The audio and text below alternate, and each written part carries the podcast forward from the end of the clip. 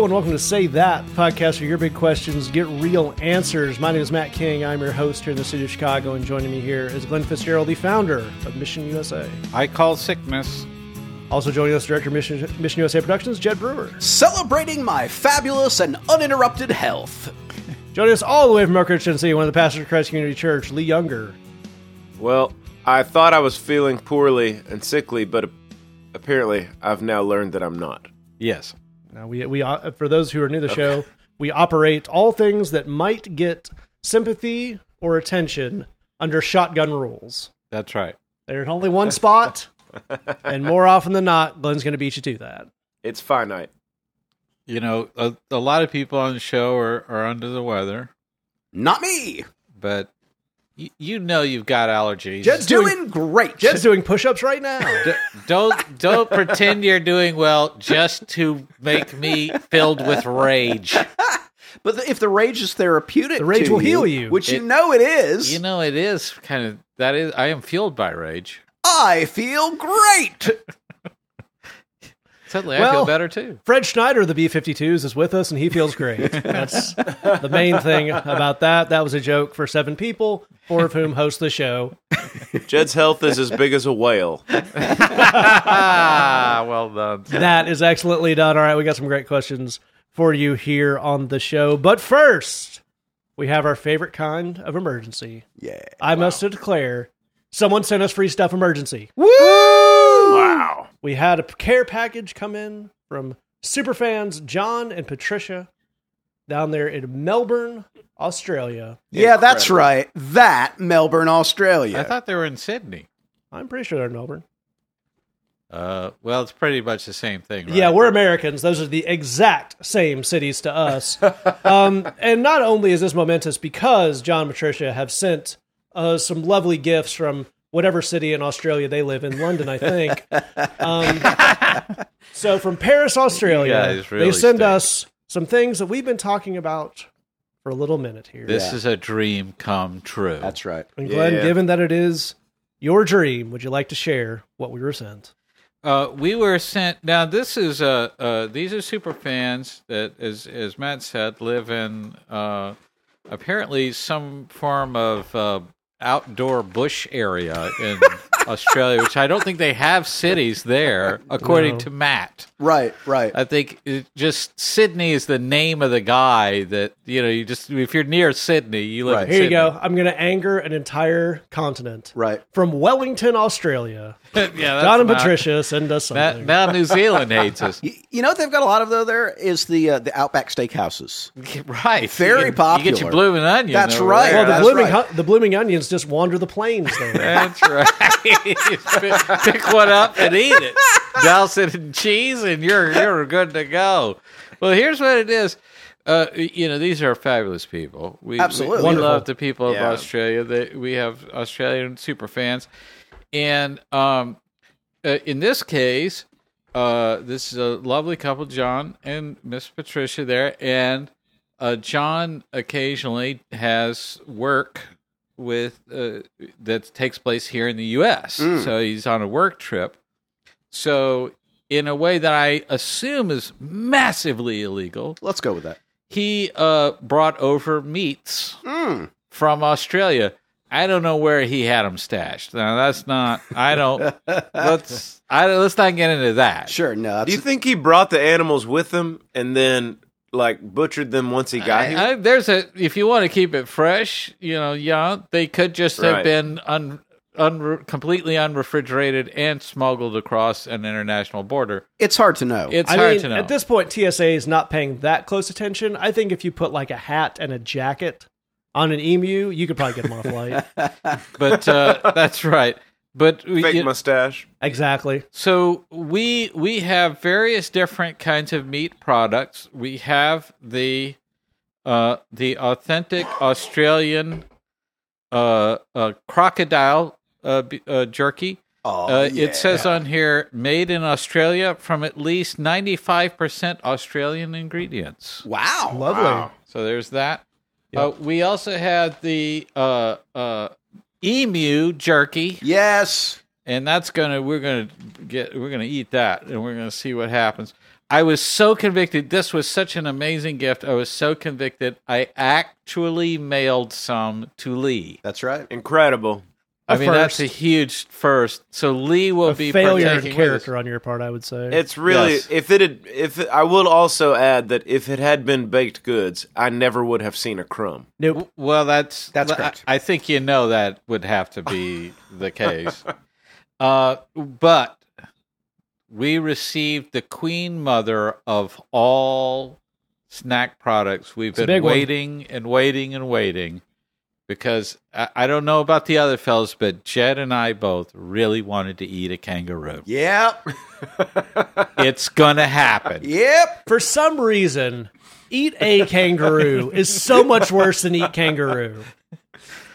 And Yeah. look, I, I want to note a sacrifice that I'm making right now, which is Oh, he's looking at the ranch. Yeah, well, we record in a basement where we store like all of our stuff for the bridge, and we have a lot of ranch dressing. Industrial around That's size. that's how you bring cultures together, Jed. And, and this is what I want to do is I want to have my Kanga with my ranch, but so great is my love for the bridge program. I'm not going to do that. Not to mention your respect for the nation of Australia, because dipping the kangaroo in ranch is a bootable offense.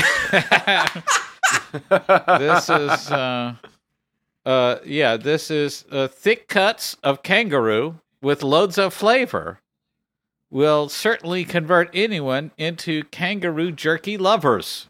Well, I'm ready the, to be the- the package says. So we've got some other things but we want to focus for now on the the meats. Sure, the salted cured meats. uh now and and uh lee will partake with us i I understand this is how they actually take communion in australia Th- this this kangaroo jerky for Yeah. you. I think Yes. is- I don't know. Wow. Sacrilege oh is what this our bit about international disrespect was missing. We love all of our listeners. I got to be honest, I can't believe anyone listens to this. No, Really, we, I- we're I know. confused by and adore you all.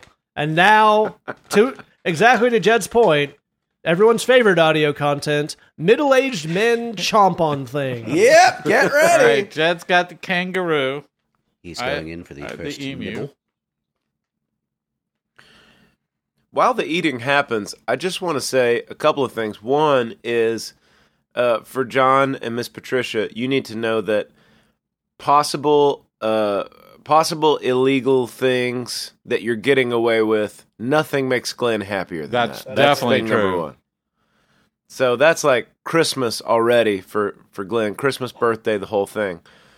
The other thing I want to say is, other podcast listeners, where you at, man? Yeah. Where you at? Hey, Do you love us? Do you want to step up to the plate? let me tell you what. You're take whatever podcast, Christian podcast you're listening to. Are they eating a kangaroo on there? no, they are not. Again, it's the definite article, a kangaroo, that is so concerning. Maybe it's an indefinite article. Leave me alone, nerds. Um, I gotta say, I'm, I'm eating some crocodile jerky right now. It's delightful. First of all, I did have make the horrific mistake of looking at the nutritional information. Oh, don't do that. And uh, per 100 grams, so uh, the, the bag, John Patricia very kindly sent us, is about 50 grams total. Uh, but they have the per 100 gram service. The sodium for 100 grams of this is 1600 milligrams. Whoa, that's up there. And they didn't, uh, so it's it's good and salted. It's delightful. It's got Well, kind of now here's one thing turkey-ish. I did is I I decided to get a good deep whiff of the kangaroo, and I've never really been near a kangaroo. Pretty sure this is what they smell like on the outside as well. yeah. I'm eating a kangaroo. I don't think I've ever tasted anything quite like the the kangaroo. I hope the part I ate was the pouch. oh my gosh! Come on. Yeah, that's that is all very very cool. Now we did not only have meats. As the fellows finish chewing here, I will move on to the next aspect of the care package, and one we are delighted to receive. We were also sent four anim- stuffed animal mascots. Yes. Okay. Now, being that there's four hosts on the show, oh, and there's I also just found some Vegemite. Oh, nice. Mm. So there you go. I w- if you ever wanted to live inside a Men at Work song, You can put that on a sandwich and offer it to someone. Again, I don't know why I'm, we're making jokes from 1987, but that's when America stopped learning things about Australia. Is the Okay. reason. So we've got some animal mascots, and They're I like think stuffed animals. yes, being that there's four of them and four of us, it only makes sense. And I believe it was John and Patty's wish that we would each be able to claim one as our our familiar, if you will. Right. So, but I think the choices are important on this. Right. So uh, let's let's go through the options here. We have a uh, an adorable stuffed koala Okay. clutching a bit of eucalyptus. Nice. Uh, we have uh, kangaroo, of course, course. once again. Like a very small kangaroo. Tiny kangaroo looks like it's coming out of a pouch. Delightful. We have a platypus. Yeah. Nice. Delightful. Fantastic. Secret agent hat sold separately. Okay. We have the Australian national bird, the kookaburra. Ooh. Now, Wow. I think we start with the obvious. I think Yeah. we start with the realistic. I think we all know Jed gets the bird. Yep. Jed Yeah. should definitely have the bird. Jed, as as as listeners of the show know, is a bird owner. I, I, I not just a bird owner, a bird enthusiast. He's a bird care He's a bird survivor. He has a, a, a checkered relationship with the bird, but maybe this will. Uh, I think the bird is going to love the stuffed kookaburra. okay. yeah, I think that's delightful. so that leaves us uh, platypus, kangaroo, and koala. Now, I, I'm I think I'm going to be the the strongest candidate for the platypus, and I'll tell you why. Tell me. Uh, because when I showed my fiance the picture of the thing and said, "Oh, they're stuffed animals," sight unseen said, "If there's a platypus, I want that one." So, um, yeah, the the wives weighed in on this decision. Yes. pretty heavily. there were specifications. Let's Um, be frank. They win. Yeah. Right. Yes. So now that leaves us with a, a kangaroo and a koala. Okay. I I think only Lee could be the the kangaroo. I think that's fair. Wow. I think if we're looking for someone to have a strong physical presence and Yeah. you know be be adored and really, you know, there's a lot Also, of the one who is being consumed on this podcast currently. well, Right, we weren't go. going to say it, but yeah. and also, it's worth saying, you know, there's uh, what I do know of Australia is there's a lot of uh, brutal wildlife there, a lot of you know, giant spiders, and whatnot. But they put forward as their face, hey, the kangaroo. Yes. It's adorable. It Yes. jumps around. It's one in Winnie the Pooh. And I feel in that way, uh, Lee is very much the kangaroo of this podcast. Well done. There's a lot of horrific, awful things, but also there's this one very pleasant thing. Yeah. Yeah, let's Yep. put that up front. well, now I'm looking at the uh, the the koala that you've you've given to me in a Patronus style situation, very nice. And uh, I I'm I think if I affix it to the top of the The you know, cans. the cans there, that basically my understanding is they sent this so that it would be uh, you know transferring the you know the power Sure. of the koala Sure. to to me. It's koala I essence. like that. I have no. I don't know what it, this stuffed koala is made from. I, I I assume it's an actual koala. that Oh yeah, have, it's yeah, you but it's real koala right in there. Uh, you know, but uh, uh, also I don't know if you guys know this. The koala bear is the most fierce of all bears. Yeah, that sounds right. Sure. I mean, it will. It will just viciously. You know what I mean? Yeah, if you're a eucalyptus Yeah. leaf, absolutely. I mean, so that really fits me. T- definitely. It, Definitely. it would just it just get your face. yes. You know. Sure, it looks Yes. it looks adorable and fuzzy and non-threatening, but then it gets, gets its claws in you. That's right. So I think it's appropriate that, you know, the, the most vicious of all Australian animals, Yeah. you know, they got the great whites and they got the spiders that will like kill a dog. Yeah. You know, But the meanest of them Right. all, meanest of them all, koala. Koala bear. The one that sleeps 20 hours a day. Yeah. Yeah. Well, I think that uh, went very well. Yeah. I think uh, we we once again give our uh, amazing gratitude to John and Patricia, You guys rock. Yes, you guys are amazing. Best. the best, and uh, you know uh, other nations of the world. I think uh, Australia just pulled into a pretty good lead there, so let's keep that in mind. Yeah, I think we've got almost all of the different continents covered here. Well, Wow. we don't have Antarctica.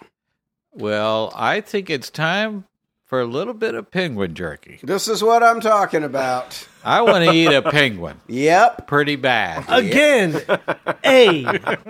He didn't say he wants to eat penguin because then you, you could picture like a slice or jerky. He said he wants to eat a penguin, and now we're all picturing Glenn eating a whole penguin. Well, and, and and keep in mind that the man still has kangaroo in his teeth. Let me let me just tell you this right now. I'm just picturing Morgan Freeman narrating Glenn sneaking across a frozen tundra. let me tell you what. This is an actual saying where I come from. Uh, my mother's people are Cajuns, and they they will say on any occasion they eat every part of the pig but the squeal. Okay. If you think I'm throwing away any penguin parts because you know I'm just too and high and mighty not Sure, to eat a whole squeamish. penguin, I will eat a whole penguin. so, so Just beak and all. yeah, Dude, whatever it is. It's it, you know we're we're getting we're just talking about this before we started recording. We're getting towards the holidays. Yeah. I mean you can feel fall starting to be in the air, right? It's, Yeah. it's a whole thing. Thanksgiving is on its way. Yeah. Think if you want to impress the in-laws when they sit down at that Thanksgiving dinner table, what would do that more than a whole deep fried penguin That's what I'm talking about. served up for Thanksgiving dinner? That's right. Get put an apple in his beak and you're done, dude. Dude. That's legendary right Yeah. there. I've Well- been talking about that for years. and not as ever, three minutes too late. I'm happy to declare emergency off. Oh my! No animals were harmed in the making of Bridgebox. Probably. Just after when we record this show. Provably, no. We have. Well, we're going to enjoy however much it costs the ASPCA to send our new Bridgebox say that podcast supervisor, like they do with the Hollywood films. Make sure we're not abusing the horses. But uh, we no one at all is harmed in the making of Bridgebox. It's writing and recording wonderful songs. It's Glenn and I preaching sermons, writing Bible studies, all sorts of good stuff for you. And uh, we're so only eight dollars a month. You can sign up at missionusa.com slash bridgebox. All right, we're going to jump to our first question here. It comes in anonymously. If you have this all the way to the end, I'll use some ways to get in touch with us, or you can scroll down into the episode description and find the links there. First question comes in and says, I'm one of your many Say That podcast superfans who got to know you from Tumblr, and I know you were talking about the problems with Josh Harris and I Kissed Dating Goodbye before anyone else was, as far as I'm aware. For my own part, I bought into all that purity stuff more than I like to admit, and since it turns out that he's getting divorced and says he isn't Christian, I'm angry more at myself than him for getting caught up in that. How could I have been so blind? And uh, Glenn, as we record this, we're a little past uh, all the all the media stuff around Josh Harris. That if anyone is interested in finding out, they can they can do that legwork themselves. But Yeah. um, so we're obviously uh, we we talked about this we talk about this occasionally. We make a point of not really going in on uh, Christian celebrity X on this Yeah. podcast for any number of reasons that we've discussed before. So I, we're not uh, super interested in uh, going into the drama of one man's particular situation, but Yeah. uh, this one man is at the center of a huge movement and marketing campaign that a lot of people got caught up in. So, how would we tell folks to start thinking about if they got uh, swept up in that? How should they think about that time in their life? Anything Yeah. they that impact they had on that? And how they move forward from there? Well, first and foremost, uh, we well certainly we don't have an urge to put an "I told you so" on any of that. That's not at all where our hearts are at. Uh, also, I really, really, really don't think you should be down on yourself in any way Right. on any of this. I, that just does not fit. And I'm going to go into a little bit of why.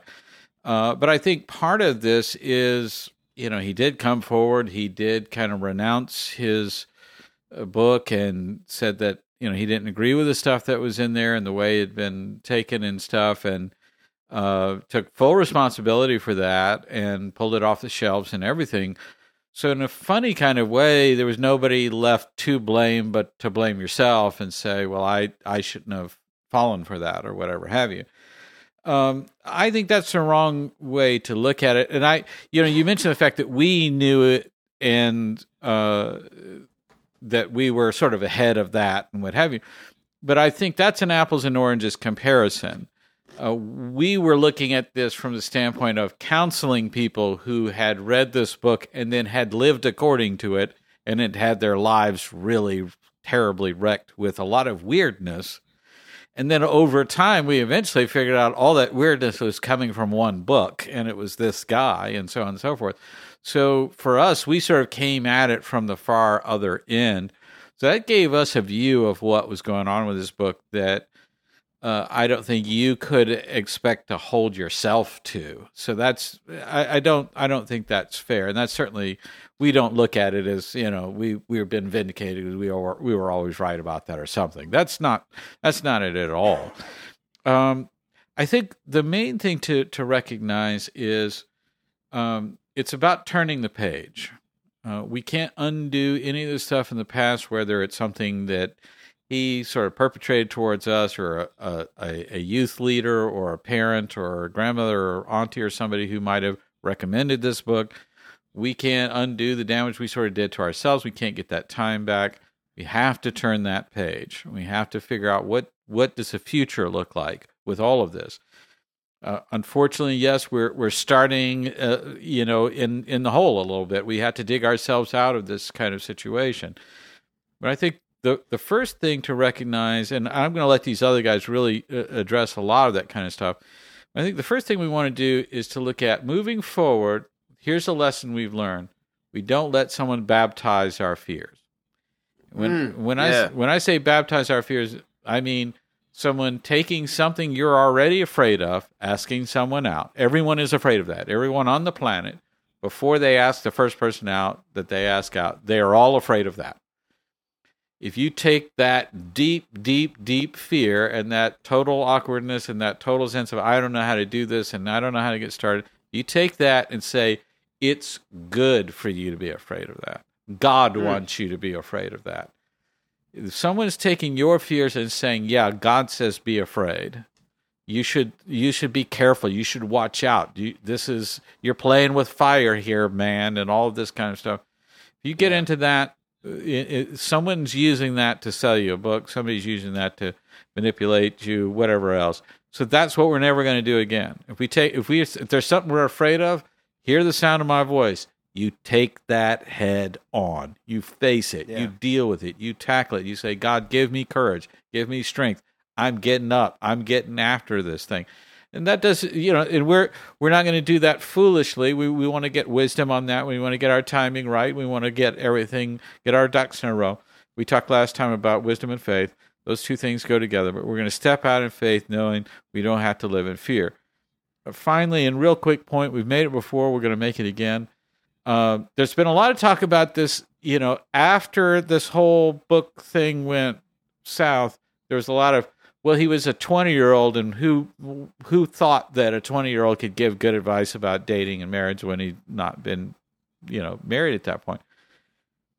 Well, we were saying that beforehand. I think we were the only ones saying that beforehand. But um, the point about that is not that 20 year olds don't know anything about life. That would not really be true or accurate. I, I know a lot of old people don't know anything about life, and I've met young people who are plenty sharp. That's not the thing here.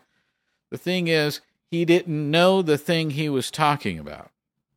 He had not done marriage counseling. He had not helped couples. He had not had a successful marriage. He's just talking about stuff he sat in a coffee shop and thought and made up in his head as being good ideas. He wrote it down and everybody went for it. Here's why I'm telling you that's an important distinction to make. That's most of the books you read in the Christian bookstore. And I'm including people okay. that we know and have relationships with that we know are not doing the thing they're writing a book about. That doesn't mean that everything in that book is wrong and bad, but it does mean they don't know. There's not an experience that's underneath that. There are plenty of books out there, uh, relationship books that will help you, that are written by people who do that for a living and have experience at that. Those are the people we want to turn to in moments like this. That's a really great place to start off. And Jed, one of the things I love what Glenn was bringing out there, and one of the important things I think he's pointing out is this is not about one dude. There's there's some machinery around here, and there are some lessons to learn on that. Um, but that idea of letting other people kind of set your agenda, yep. tell you what you're going to be about. The problem with that isn't even necessarily they don't know what they're doing. It it is as I put it in in the blog post. This we this person says, you know, how could I have been so blind? And we totally understand their feeling. But this, you weren't actually lied to; you were marketed to. Yeah, that's right. I think that's an important Yeah. distinction here, right? Yeah, that's exactly right. All marketing, if you can dig it, is someone else coming to you and saying, "Let me tell you what you should care about.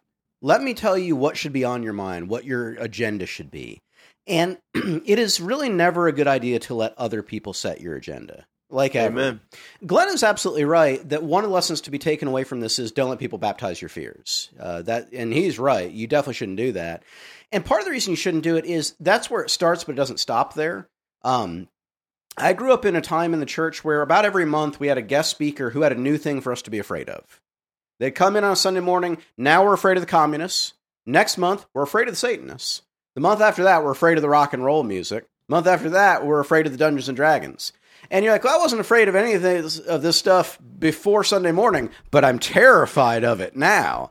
It turns out in each case, he has a book or a video series or whatever it is that he'd like to sell you that relates to. Now that is awful, but if he was able to mash that into one book about communist Satanist rock and roll Dungeons and Dragons players, that would at least be worth a read. It would be entertaining if nothing else. the, the key and important takeaway, though, is if you're willing to let other people set your agenda for you, people will keep doing that. They may start with baptizing your fears because that's a good place to start. They won't stop there. They will keep giving you new things to be afraid of and a book to buy to deal with those fears. We don't want to do that. What we want to do is set our own agenda. And ideally, that's something that you would do between you and God, that you would think about what you care about in this life, what matters to you, you talk to the Lord about that. Uh, maybe you talk to a pastor or mentor about that as well, but that you would decide, you know, I'm interested in a good dating life. I, I want that's something that matters to me. I whether other people want that or not, I can't say, but I want that. That matters to me. I, I want to see that happen. You know, I, I care about a healthy emotional life. Uh, you know, I, I want to see that happen for me. I, I care about um, volunteerism. I want to see that happen for me. Whether other people are on those things or not uh, is neither here nor there. I care about those things for me. Then it's about finding, just like Glenn said, doers who can tell you something about those things. Uh, an- Right. another phrase that, that means the exact same thing are subject matter experts. And it's a good phrase because it turns out no one's an expert at everything. That's one of the weird things that Christian culture set up is an expectation that there's people out there who just know everything about everything. There's no such thing as that. Tim Keller taught me how to fix my fridge. I don't think that's true. Oh, I'm just guessing. I mean, I, I mean, maybe secretly. the- Uh, the- my electrician wore a sweater. I just assumed he was Tim Keller. I don't know what Tim Keller looks like. That's, that's a fair point. Okay. It's a fair point. You know, if you decided for yourself, I, I want to have a good dating life, and that's you know that's a decision that I've made. Find people who actually know about having a good dating life. Like I said, people who do Right. marriage counseling. Uh, find somebody who's had a good dating life and ask them what made that go and, and, and what to look out for. Uh, find somebody who uh, made all the mistakes and then figured some things out and now has a healthy marriage. Ask them what they think. And here's a really key thing if you want like a bonus pro tip, find three or four subject matter experts, ask all of them, and focus on the overlap. Just so you know, I do this all the time in all kinds of areas. I intentionally ask a bunch of people who know something about a subject, and I start with the stuff they all overlap on. If you do that, it's almost impossible to knock you off course. But all this goes back to don't let other people set your agenda for you. Figure out what you care about, talk about that with the Lord, and then chart a course from there. Don't let other people market to you and get you on their thing. I think that's a really great point. And Lee, I think that rolls us right into uh, the thing we haven't talked about yet, which is I think is critical to talk about, which is the agenda of the book. And again, this is more than a book, but it really uh, this one guy in the one book was kind of ground zero for this whole thing. And that is what uh, did come to be known as the purity movement and the, the kind of purity idea. Um, so that got a lot of play. That made a lot of people money. And while a divorce certainly doesn't really matter to that larger narrative, the thing that matters is it's totally wrong and unbiblical. Yeah. So uh, if we certainly do want to look at where we go if we are someone who, and to the extent that it was it was Christian culture for a long time for a lot of young people, everybody who grew up in that is going to bear some kind of thought of that in their mind. So what do we need to grab onto to inoculate ourselves from that purity movement idea? Well, I, I want to start with something that, that Glenn said early on, which is, you know, it, it it makes sense that you you look at this whole thing falling apart and you feel like, how was I so easily duped? And uh, n- now I feel bad about me. But the thing that I would say is, um, hey, you know, feeling bad about you, I, I- get that and, and everything. Exactly as Glenn said, it's not going to help us find our way out of here. And the thing is, you should know, everybody was taken in on this thing. It was a very tempting thing to believe. The thing that they told everybody, the thing they sold everybody on was two lies. One lie was if you get married and you're still a virgin, you will be pure, sexually pure.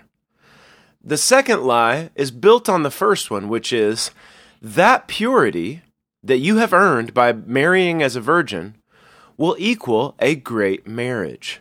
These are the two lies they sold everybody. Now, the thing about that is, that's a very tempting thing to believe.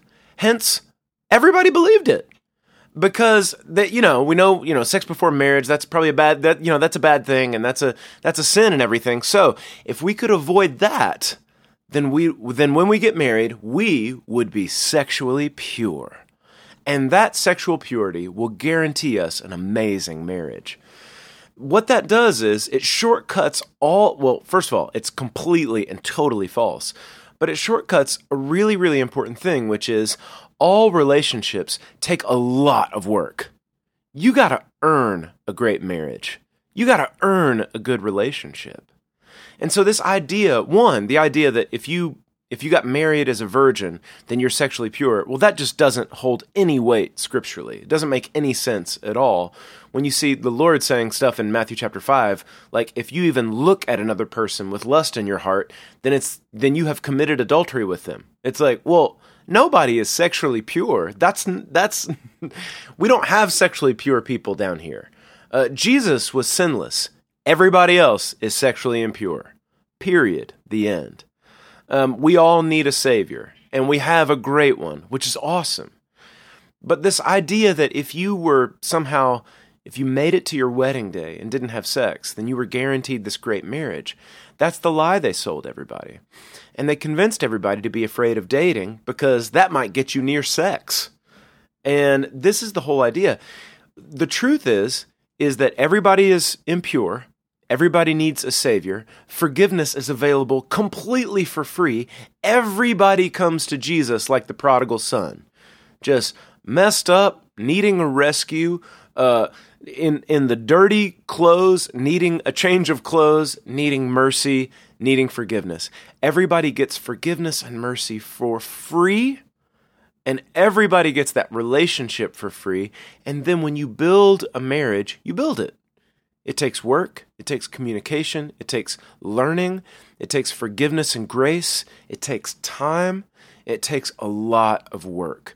And that's the truth that, that people don't want to as readily believe. That I can't just avoid this one thing and then I'm guaranteed a great relationship. It makes sense that you were taken in by it. Um, it makes sense that the marketing worked, just as Matt and Jed are saying we can move past that and say, okay, now that I've now that the lie has been exposed, I want to do what it takes to become the person that I can be so that when I'm ready for that relationship, I'm ready to do the work to build it, to build trust, to build communication, to learn how to be a person who's safe, to learn how to be a person who acts in respect all of the things to work on my own insecurities so that I'm ready to build a great marriage. And that's the truth is that none of us are pure. We all get forgiveness for free. And great marriages are built, not handed to us because of some fake definition of purity. That is all really fantastic stuff. We're going to move on to our next question here. It comes in anonymously and it says, I want to stop lying and being a manipulator. I want to do God's will and not my own. And I know I need God for that, but where do I start? And Jed, where do we kick off? Well, this is a really good question, and we are um, we're proud of you for your honesty and for your desire to to do things in a new way. And uh, and we know it's not easy, so we we've got your back, and and we believe in you. I think we want to note that we, as a culture, have some weird conceptions about lying. Mhm. Um, that that it would be good to call out up front. Uh, the first is if someone says, "You know, I really struggle with lying," uh, we think, "Well, they're a compulsive liar." That's not that's not true. That's a different thing. That's you know that's not what we're talking about here. Another thing is we we have a sense that there are people that just they just love deception. They just love deceit. There may be people like that out there, but again, that's not what we're talking about here. Uh, we're talking here about a person who I think has some things in their life that they're afraid of, and they have some things in Yeah. their life that they're ashamed of.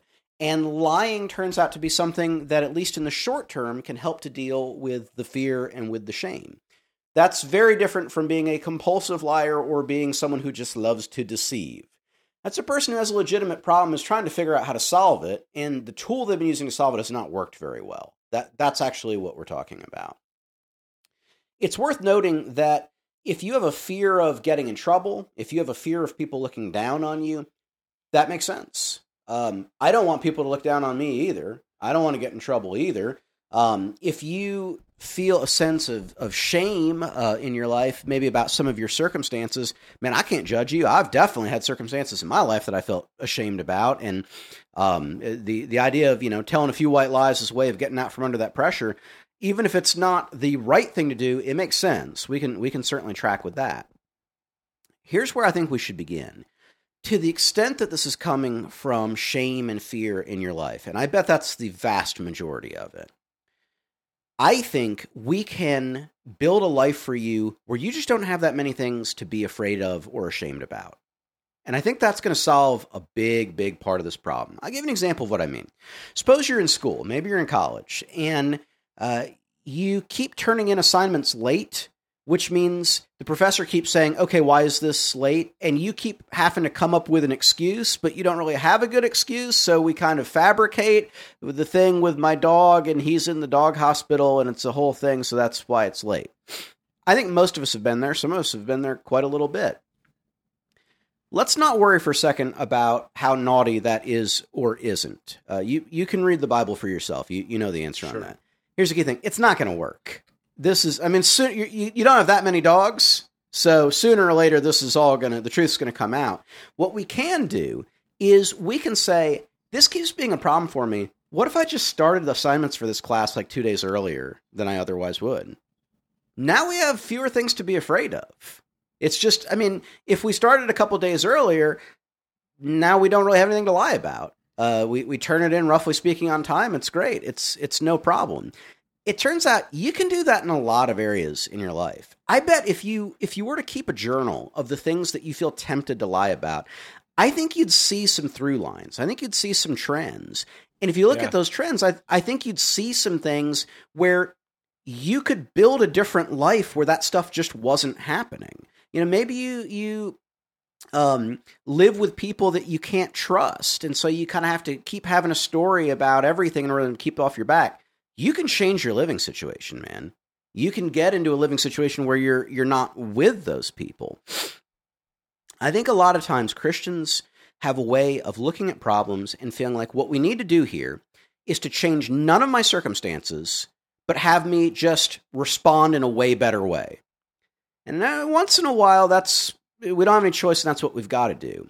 But if we have the opportunity to change the circumstances and make this an easier situation to live with, that's a good idea. We should Amen. definitely look at that. I have a suspicion that that's true for you. I have a suspicion we can make some changes to stuff in your life that would reduce the amount of fear, that would reduce the amount of shame, and hence reduce the temptation to lie to deal with that shame and that fear. That is indeed a very important place to start.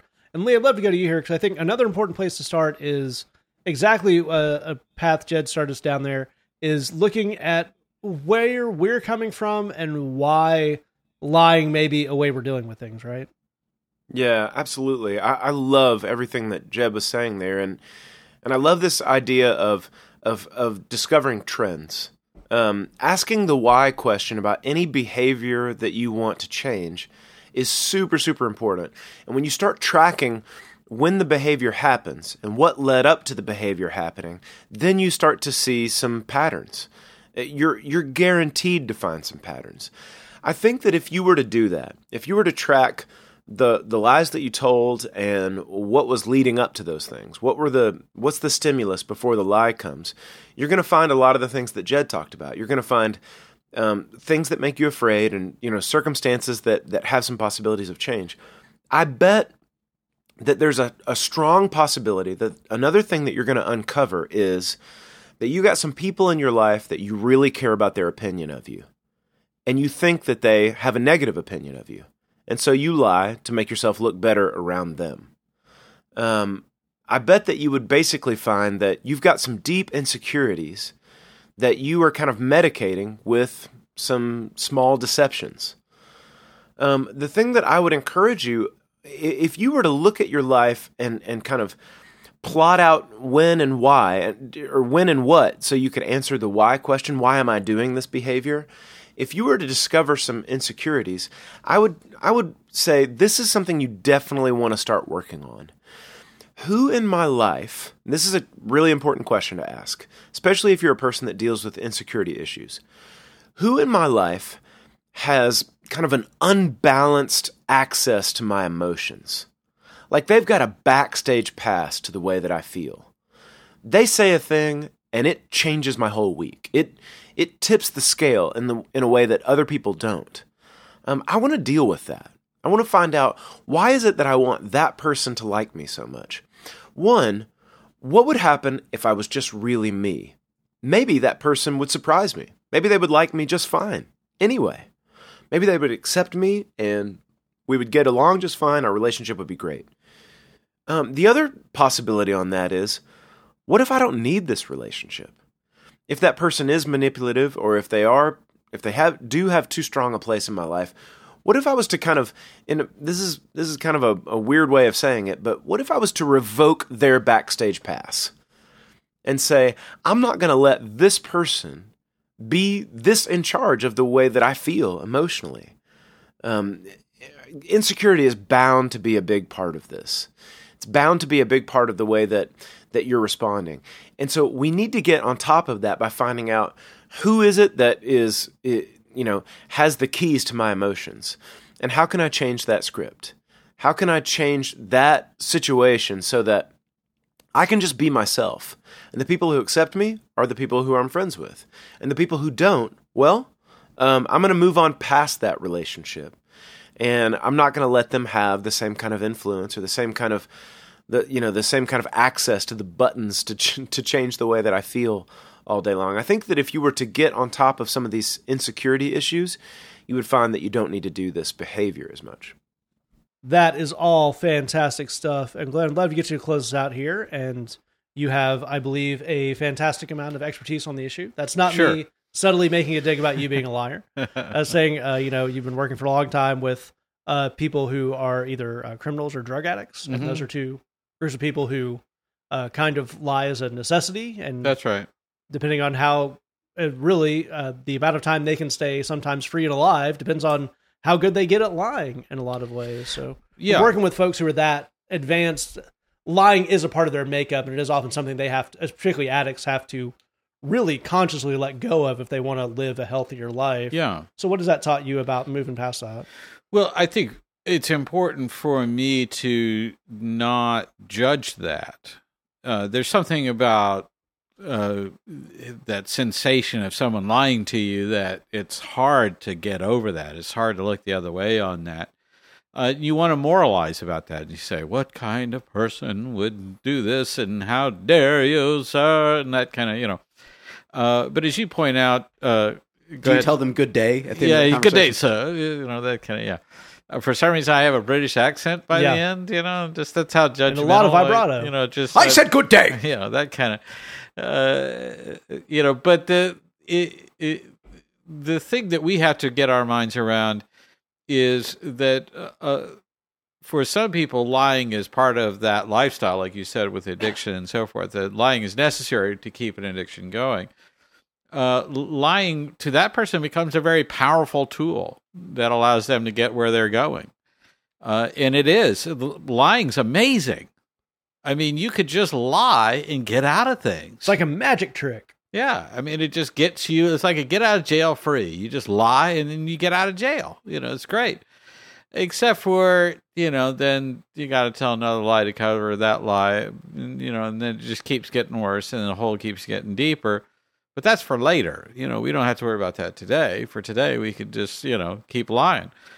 Uh, so I think part of this is recognizing how powerful lies can be. Uh, it's very it's for a very short period of time, and man, the bill comes due in a very serious way. But if we understand how powerful lies are, we understand the temptation to get into it, and that allows us to be forgiving and allows us to be patient with people. Uh, I was telling the fellows, um, you know, they have. Uh, we won't go into all the details, but they they have actual uh, uh written down uh, science of being able to read facial muscles contracting on a face to determine a person's emotional state. And uh, you know you can you can tell uh, uh, with a much higher degree of certainty whether someone's lying to you or not by reading these things. And if you if you go to amazon and read the book reviews for these uh, books uh, they'll have in the description beware when you read this book you will figure out everyone is lying to you. And that's that was certainly my experience and and such a, a, delight to read that. But i think you you you could either be consumed by that or you recognize uh, people are doing this to try and get by. As as all these other fellows have said and, and said better than i could uh, you uh, uh here's here's where this starts. Here's where the lying starts. You wouldn't want to help me yup you wouldn't want to help me if if I think you if I need help of some kind, and sooner or later I will, if I think you wouldn't want to help me, then I have to tell you a lie to get you to help me. That's manipulation. That's you know. Now we're doing that.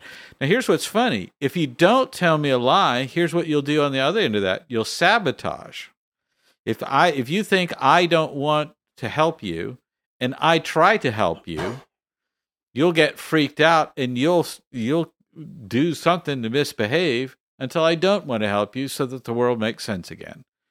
So either way this manifests itself, it goes to a bad place. When it's when you start with these people don't want to help me, eventually that's going to end poorly. The right way to look at that is some of these people don't want to help me because they're jerks. Some of these people don't want to help me because they're caught up in themselves and trying they're trying to get out of their own crazy situation. Uh, but that some of these people want to help me and don't really know how and wouldn't be that much help, you know, uh, might be a good encouragement, but not much beyond that. But some of the people in this room absolutely want to help you. If you're in church somewhere in a good church, a solid church, those people want to help you. So uh, let's get away from from that um, that falsehood and that that that toxic thing within us of you wouldn't want to help me. Final point uh, what we're really talking about here, what all these fellows are talking about, is putting on a mask. Here's the problem with putting on a mask you become invisible. Everybody else has a relationship with the mask. They like the mask. The mask is great, but it's not you. You have become invisible. You do you have ceased to exist. The the the complete oblivion of your personhood is not a good trade-off so it doesn't matter what you're getting in this exchange. It doesn't matter what you're getting out of it. doesn't matter what you're manipulating people into. It doesn't. N- nothing else matters. You deserve to have your own attention and your own approval and your own people loving you. You do not deserve oblivion. You know. Uh, but what happens is that false front then becomes, how do I get peace now? I can't. I can't uh, receive peace because I don't deserve it because I, all of this is a lie. I can't get self esteem. You can't give me a compliment because you're not giving it to me. You're giving it to the mass. So I can't, there's nothing can happen to make my self esteem any better. Um, also, eventually you'll find out that I'm lying. So there goes trust. These are very serious casualties. Uh, the lying is very powerful and it's, it's why we get into it. But man, there's a lot on the back end that we're losing it's it's better to just live in the truth. And as these other fellows are saying, let those chips fall where they may. It's not a bad thing to have people weeded out of your life that really don't belong there because they don't know how to be cool. Yeah. That's absolutely right. It's fantastic stuff. We're going to move on to our next question here. It comes in anonymously to our email address and it says, I recently started going to counseling, and the place I go has an ideology about the feelings. A thing the counseling center proposes is that we all have the same feelings and they frame it like it's part of the human experience. This troubled me as shame and guilt are on the list of discussed feelings. Part of me struggles with the idea of normalizing and accepting shame and guilt as part of the human experience. Does that mean Jesus felt guilt and shame? I've heard sermons that speak towards shame and guilt. They seem to encourage fighting against shame, not normalizing it. Doesn't the Bible say that there will be no shame in heaven? So why would I accept or get used to that as my reality? My counselor also talks about healthy shame a lot, and I don't get that at all. Is there such a thing as healthy shame? I'd appreciate any insight on all of this. It's a great question. And Lee, where would we kick off? Well, I can tell you that for me, the place that I would kick off is I was kind of raised um, in an environment where I was made to feel bad about myself all the time, and that was in church.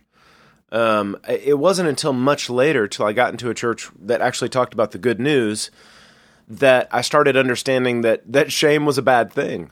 Um, and that Jesus had paid for all my shame, that he had borne all my shame and taken it away because he doesn't want me to, to feel like I'm in trouble. He doesn't want me to, to, uh, to feel like I am just, you know, hopelessly a, a, worm who deserves to feel like a worm for the rest of my existence. Um, the idea of, you know, uh, being a person who will never experience shame yeah, that that doesn't seem very possible to me. I, I understand where um, you know where the counselor's coming from in the idea that shame is a normal part of the human experience. We all experience it. People are going to make you feel bad, but I don't like normalizing it to the extent that we need to accept it or we need to think it's a good thing um, or, or, anything like that. Uh, what I would say is, people are going to make you feel shame you're going to make yourself feel shame sometimes. And the thing that we need to get good at is the thing that uh, through our faith, through our relationship with the Lord, through our relationship with our fellowship with, with people who love us and who um, who are encouraging. We need to learn how to bounce back from shame, how to how to push shame off, how to how to make decisions where we're not operating out of what shame is telling us to do. Um, that is probably one of the most important things that we could ever do in our life, especially because um, our shame was paid for. Uh, shame will not help you grow, it will not help you make wise decisions. And Jesus took it all. There were people who did try to put shame on Jesus. There's this really weird place in John chapter 8 where he's kind of in a in this argument conversation with some Pharisees, and they say this thing about, you know, we're not illegitimate children. We know who our father is. And they're like going all the way back to the fact that Jesus, Jesus' mom got pregnant before she got married. And they're like throwing that in his face. And he doesn't receive it. He doesn't, he, he just walks right through it, bounces back into the conversation, and answers the next thing. People tried to put shame on Jesus, and he wouldn't accept it. And that's the place that we want to get to is that we understand that shame is not going to help me grow. It's not going to help me make wise decisions. And uh, Jesus paid for all of it. So I want to learn. I want to learn how to bounce back. Um, yeah, it's not just because I experience shame doesn't mean it's a good thing that I want to normalize, get used to, or start making decisions out of. That's a really, really important place to start. And Jed, I'd love to get you to pick us up here because I think one of the things uh, Lee is pointing to there is the one of the reasons we talk so much on the show, and you may, if you go to a good church, and uh, we'll hear a lot of stuff about guilt and shame, is because it kind of exactly in what I read the description of this counseling center saying is those emotions and feelings are part of the human condition. Yeah. So uh, where do we draw the line between acknowledging something, particularly if we're picking trying to pick up help in a non-Christian context? Yeah. As if you go all the way back to the first question, oftentimes we encourage going yep. back to subject matter experts. Yep.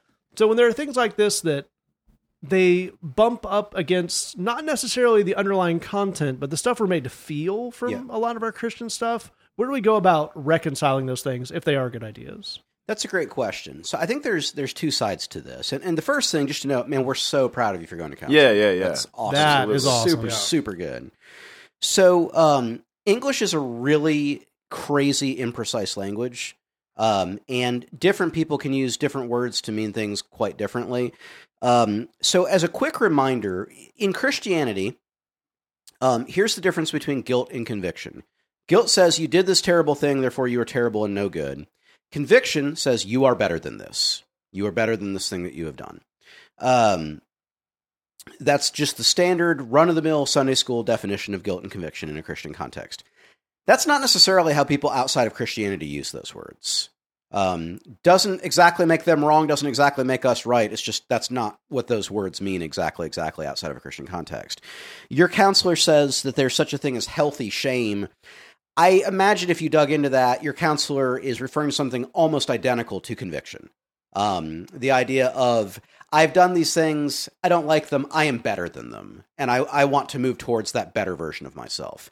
Your counselor may call that healthy shame. A Christian might call that conviction but understanding what's meant is really the key thing. Um, you know, we, yeah, we can get into a place where we we kind of have our, you know, it raises the hair on the back of our neck if someone uses the word shame. But the the key thing is to try and understand what's what's meant by it, and that actually brings us to the second half of this, which which may be the more important part, and that is how do we receive help from people. Mm. And especially, how do we receive help from people that may not be coming from a Christian worldview? Because there's a lot of people who are not Christians who have a lot of help to offer. So it'd be good to know how to do this. The first is to acknowledge that it's the extreme minority case, but it is possible to go to someone who should be an expert and ask for help and be told something awful.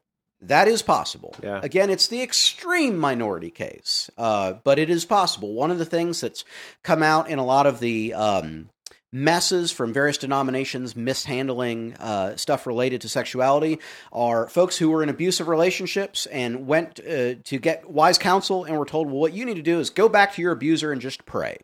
That is awful. It is wrong. It is terrible. It is no good. That is right out. That's also not what's happening in your situation at all. I don't think you're receiving bad, unhealthy, harmful advice. I think there's just a difference in vocab that's being used. So here's the thing that I really want to encourage you to do, which is to listen to your counselor and give them the benefit of the doubt. One of the things that can happen, again, if you've come up in a Christian environment, is you're taught to be on constant guard against anything of the world. Um, and somewhere in there, there's a smart idea, but that can turn into something really unhealthy really, really quickly. Um, you know, when when you go to your doctor for your annual checkup, you you don't need to have your guard up against a worldly influence from your GP. like they're they're not trying to give you the devil's vitamins. They they just want you to just you know have enough vitamin C and D in your life. That's you don't you don't have to be worried. Well, it's it's kind of a similar thing here. I don't think that this counselor or the huge vast majority of counselors are trying to quietly seduce you into a, a non Christian worldview from which you'll never escape. That's that's not what this is. This is a person that you have gone to. Again, you you sought them out, not the other way around. Um, who I'm guessing wants to help you get a little bit better handle on your emotional life, which is a great thing. That's awesome. Yeah. That's wonderful. And again, we're so proud of you for taking this step. So let them be the expert. Give them the benefit of the doubt. And here's the key thing grant the premise. We can quibble over you know, which exact word we mean, but there's a broader point being made. There's a larger point being made. And part of your responsibility to be um, a participant in this process is to try and figure out what that broader point is. If you've come up around a Christian worldview, you've you've been taught again to have your guard up against things of the world, and that the way you're going to do that is to analyze everything you're told and look for the one fraction of 1% that might possibly be wrong, and then reject everything that's been said because you found one tiny, tiny thing that could possibly be wrong. I was taught the same thing, so if it sounds familiar, you're not alone. But don't do that because that's actually not how you receive help. I think part of what I'm saying here is don't look for things to reject. Um, if you're there to receive help, don't look for things to reject try to get the point. There's a broader point being made that will have implications for the way that you live your life. At the end of the day, you have to figure out what you're going to do with all of this. And if you don't want to use the phrase healthy shame, don't use the phrase healthy shame. Use the phrase conviction. That's fine. It's, it's no problem. And there's no problem to ask a doctor to use your vocabulary. Sure. As long as you're talking about the same stuff and, you know, that there's nothing wrong with that. Sure, absolutely. But the key thing is trying to understand the broader point that's being made, not looking for things to reject, looking for what are my takeaways? What are the things that are going to help me, again, in this context, have a better handle on my emotional life so that I can live a better, more peaceful, more fulfilled life? Um, you have already taken the first step here. And again, we're so proud of you. continue that journey, give this person the benefit of the doubt, listen to what they're saying, and try and get and apply that broader point. That's a really, really sharp stuff. One thing we we definitely want to say on that, and Jed Jed mentioned this one, intimate it. So that's that's part of the process, right? We're Yeah. trying something new. We we use the phrase "grant the premise." So give yourself over to this process and let it give it a shot. Now, it's important as we talk about on the show to take periodic checks to say, is this working? Is a good Yep. question. Yep. Is this holding up internally? You know, there are unfortunately uh, outside the Christian world, there are kind of you know wackadoos in all forms of life. That's part of having a subject matter expert is you do continue to kind of check that person until they earn kind of we we all have subject matter experts in our life who have earned a certain amount of just full on carte blanche what they say goes but that's a process. Mm-hmm. So but while you're there it as as Jed is saying you want to give this experience a shot at working. You do that by opening up to the fact this person may know more about this thing than you do. Now yes they get to the point where they say well the important thing is that you have a certain there's a certain amount of healthy shame in your life. For for example if you ever eat anything other than kale that's gonna throw off your humors and you'll feel bad. So it's all Right. it's all kale from now on. There are moments to pull up and say Nope. walk me through that one again. But in general again if it's a reputable place if you've done your research and there's nothing as we always say with things like doctors and therapists there's also nothing wrong with saying eh, feels off and i don't really vibe with this guy. I'm going to find another thing. That's totally cool. That makes sense. But as, as jed is pointing out you, you do yourself a disservice if you don't give it an honest shot Yeah. and just Yeah. kind of sit back and I, I don't I don't know the person who wrote this in, but as speaking as a white man, we, we one of the things that does get home study is to kind of always be evaluating everything. Yeah. Just kind of what your doctor tells you and what your mechanic tells you. Hmm. Yes, that that passes my. I don't know anything about this, but that sounds right to me, which is the highest compliment I can think to give something in the universe. Right. And that that role as evaluator in the beginning doesn't help. Obviously, No, you don't yeah. want to do anything dangerous. You don't want to do anything that makes you, you know, uh, uh, feel bad or counterproductive. But giving yourself over that process really can be an important thing. And Glenn, I think this also gives us a broader point about there's a I think there's a thin line. It's it it reads as thin. I think we would say it's a huge chasm, but the idea of you can't live your life by guilt and shame. Right. We totally believe that. We believe that those are not, you know, uh, things that come from God. There's things from the other side of things. But then there's also the idea of I need to of flee from guilt and shame and live my life by that. Right. I should make it a goal. To, if these are bad feelings, should I make it a goal to never feel these feelings? Ah, Is that yeah. how I know I'm doing well? Yeah. That's really not the way emotions work. Right. So, how do we go about reconciling those two things our friend is right about, uh, from Yeah, yeah. one side and the other? If one is you can't navigate your life by guilt and shame, but you are going to feel them because they are Right. feelings people have. So, That's what do we do with that? Well, I can simplify this greatly. Let's think of this as three different layers: body, mind, and spirit. That's that's who you are. You have three different layers: body, mind, and spirit. Uh, so, in your spirit, you will receive occasionally temptation to do something uh, that is sinful and wrong and bad and naughty. Uh, you will receive in your spirit uh, a call to righteousness, to do something good and right and holy both of those uh, uh, those things, those those spiritual uh, urges or whatever you, however you would describe that, those spiritual elements are focused through the lens of your emotions onto your physical life, your body, and your body either acts on them or it doesn't. Right? That's where the sin happens when you do the thing. And Christians are very confused about this. They say, "Well, I the devil tempted me, so then I must be sinful." Well, no, the devil tempted Jesus didn't make Jesus sinful. Well, I thought about doing it, so that must be pretty bad. But if you thought about doing it and then you didn't do it, that's like good. You you overcame the temptation. That's what we want you to do you say, "Well, I I meditated on it for overly long." Well, that's that's bad, but it's bad because you would eventually do it, but you didn't. You didn't do it, so you overcame the Hooray! temptation. So that's good. Yeah. It becomes a sin when you do it, people. And it becomes a righteous act when you do the thing. You can just pray and think and have thoughts and memorize your Bible. You haven't gotten any righteousness going at all. It's when you get off your narrow behind and do something for the kingdom, for others, for yourself, for whatever it is, you know, for your church, for your pastor, for your wife, or whatever God's calling you to do, your next door neighbor, whatever it is. So, what we're looking at is trying to look at the emotions that sit in the middle. Okay, now here's what we're going to look at with that. The emotions can't be sinful or righteous because it's not, that happens in the body. That's the whole other end of this thing. Now, the emotions are going to steer us maybe in a direction that's bad, or it will uh, steer us towards something more positive and whatever have you, and all of that. But we have, so then we start thinking these emotions are good or bad. Uh, but that gets to be kind of sticky, doesn't it? I mean, if the devil comes to me and says, you should feel bad about something and then my emotions kind of amp that. It's go again it's being projected through the lens of my emotional life. And let's say my emotions say yeah I feel terrible I feel really bad.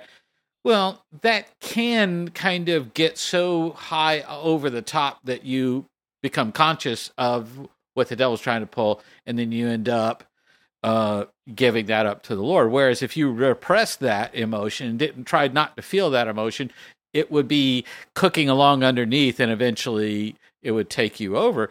So the emotions aren't really good or bad. They can be sort of healthy or unhealthy, sort of.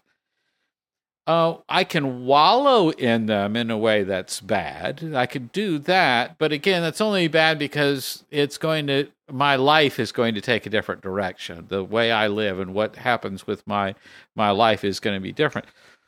Here's the other thing about uh, about emotions: they are not controllable in the way that we think they are you can control your thoughts. You know, I'm thinking about a, a, a blue balloon that's has filled with helium and has a little string, and I'm holding the end of the string. I imagine that in my mind just from nothing. It's unbelievable. I can think anything I want to think.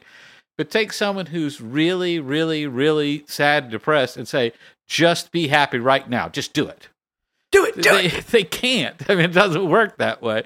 So we're we think there's a lot of control that happens to that that that it isn't. So what you're doing with your counselor, here's where I'm driving at, is learning to manage those emotions, to control them, to keep them from gumming up the works between trying to live a righteous life that God's inspiring you in your spirit and so that that is lived out in your body and in your life and that your mind is in agreement with that your your counselor is not trying to uh, deal with your spiritual life because that's not what their department is.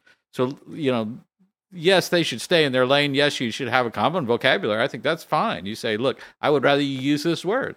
That's a that's a fair thing.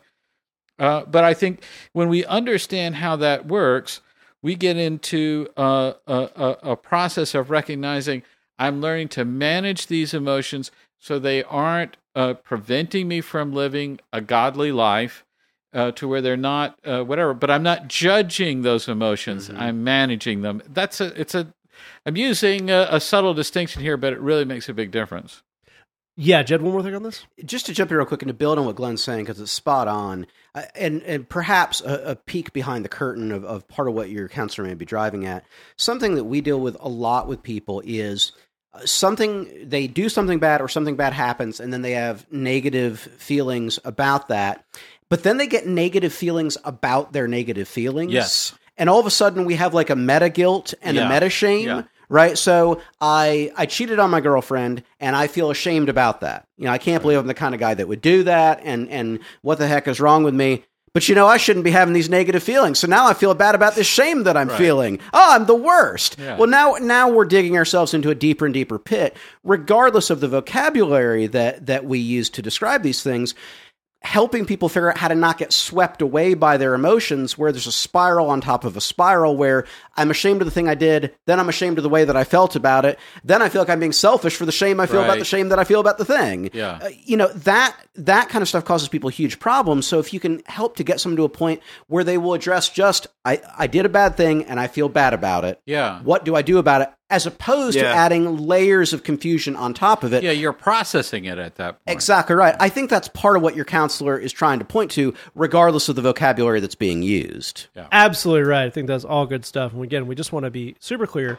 We don't know your counselor. We don't know enough about uh, counseling uh, tactics and uh, techniques to know if this is the right way or not. What we know is talking about guilt and shame is not the same as living in it.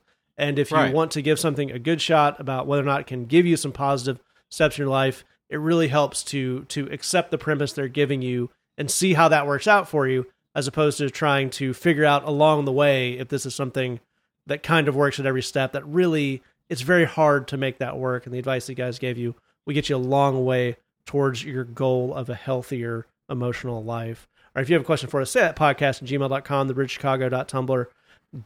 Take the song this week. We had an upswell of positive feelings about the appearance of televangelist Jed Ooh. on a recent episode. So I thought we would take you out with a bit of a prequel, a bit of a maybe you'll see the origins of the televangelist hmm. Jed character in this Pool House Guru track based on Psalm Yeah. 24 1. Take out that. Thanks for listening. Just remember, we love you. God loves you. There's nothing you can do about it. The Say That podcast, people love it enough to smuggle meats past international customs, and we love them right back for it. The earth is the Lord's and everything in it. Except the stuff that's mine, right? Because that stuff is mine, so. The earth is the Lord's and everything in it. Except the stuff that's mine. Oh, okay, well, if you say so. Earth is the Lord's and everything in it. Except the stuff that's mine. That stuff is mine.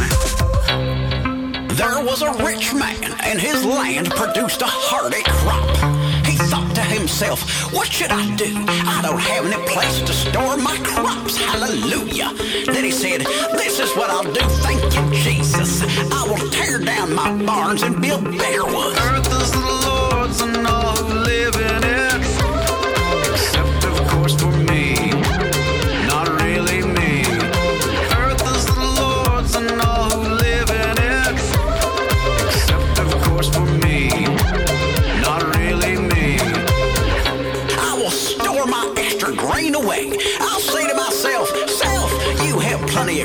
Stored away for many years. Take life easy.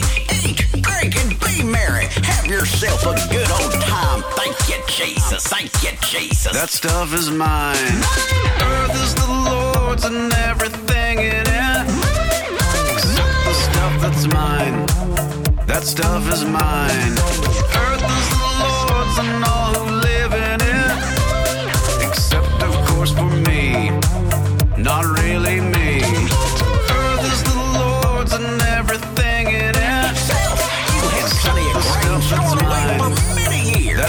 That